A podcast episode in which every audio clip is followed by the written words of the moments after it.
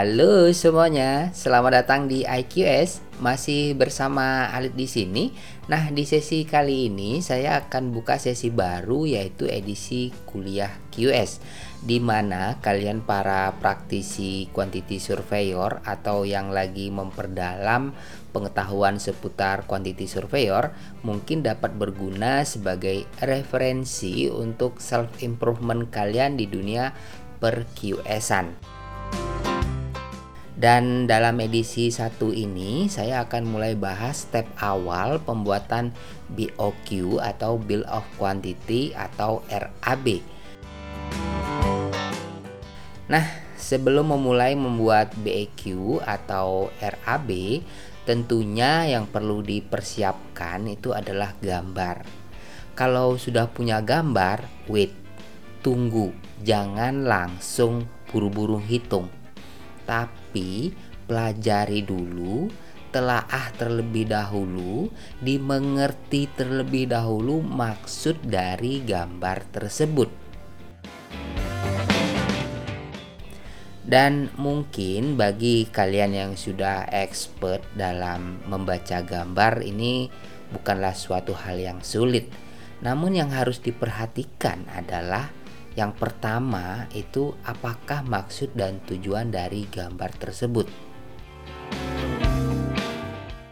Nah, kalau kita bicara tentang perihal gambar, ada beberapa jenis gambar. Itu yang pertama, gambar skematik desain. Biasanya gambar ini hanya memberikan informasi perihal bentuk bangunan dari tampak, luasan, dan jenis bangunan. Dan gambar ini biasanya dipergunakan untuk menghitung cost plan secara global. Kemudian yang kedua, gambar for tender.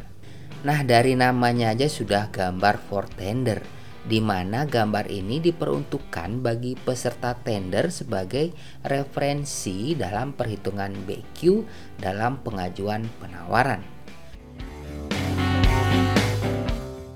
Kemudian yang ketiga, gambar soft drawing.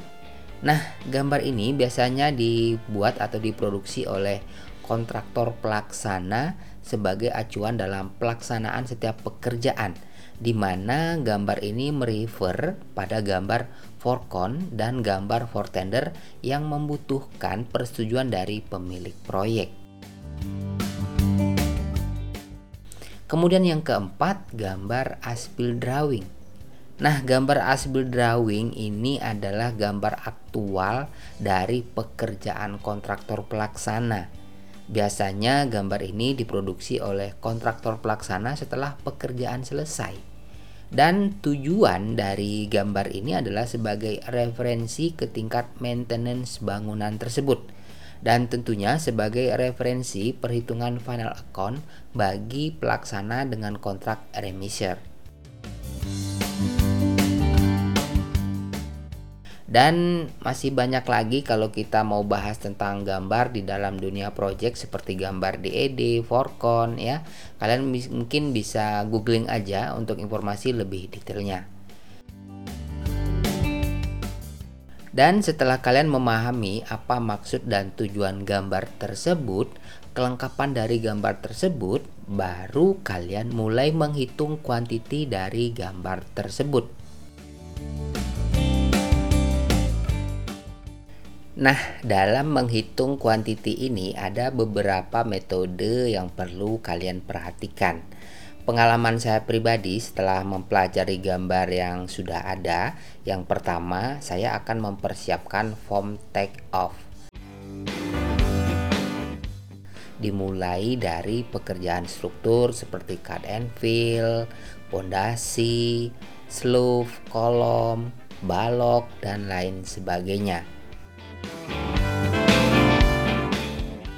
Nah, untuk form ini kalian bisa kombinasi sendiri sesuai kebutuhan dalam perhitungan kalian. Dan kenapa ini butuh form take off khusus? Form ini untuk mempermudah kita trace jika terjadi perubahan gambar atau trace quantity pada gambar yang sedang kita hitung. Kemudian yang kedua, dalam perhitungan quantity take off, mungkin pekerjaan akan lebih mudah jika kalian dibantu menggunakan software engineering seperti CAD, Cubicos, dan masih banyak juga software engineering lainnya yang dapat kalian gunakan. Kalau saya sendiri lebih sering pakai CAD untuk gambar dan spreadsheet atau Excel untuk perhitungannya. Mungkin kalian yang menggunakan software engineering lain bisa komen juga ya. Kemudian yang ketiga, selain menggunakan software engineering, kalian juga bisa menggunakan PDF file atau bahkan gambar hard copy Nah, biasanya yang sering saya lakukan buka file CAD atau PDF lalu mapping yang telah dihitung di hard copy. Ini untuk mempermudah sampai di mana kita sudah melakukan perhitungannya. Dan yakinlah ini sangat berguna sekali.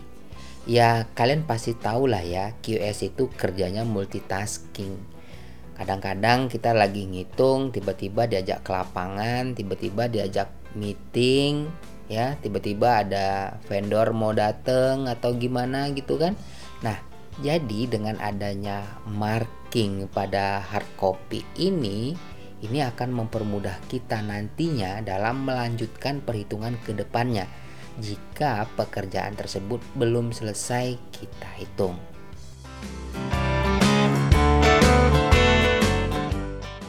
Nah, setelah semua quantity dihitung ya, jangan lupa cross check lagi apakah ada gambar yang tertinggal yang belum kita hitung.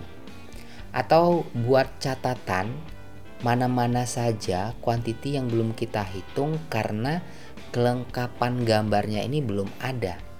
Dan tentunya kita bisa tanyakan list gambar yang sudah kita buat tadi uh, ke engineer atau drafternya.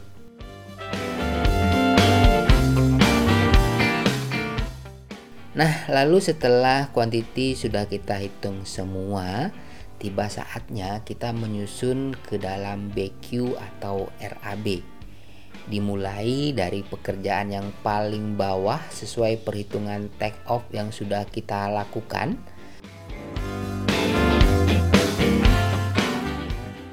Nah, setelah kita susun semua quantity tersebut baru lanjut ke penyusunan unit price-nya. Nah, untuk kuliah QS edisi 1 ini mungkin hanya sebatas ini dulu. Next edisi kedua saya akan lanjutkan ke penyusunan unit price. Dari detail pembahasan analisa harga dan harga satuan hingga perhitungan overhead dan profitnya. Oke, jika ada masukan atau tambahan atau mungkin kalian pernah menghitung kuantiti dengan metode lainnya yang pernah kalian lakukan, mungkin kalian bisa share juga ya di kolom komentar. Terima kasih telah mendengarkan podcast ini. Saya Angor Halid. Sampai jumpa di podcast selanjutnya. Salam QS.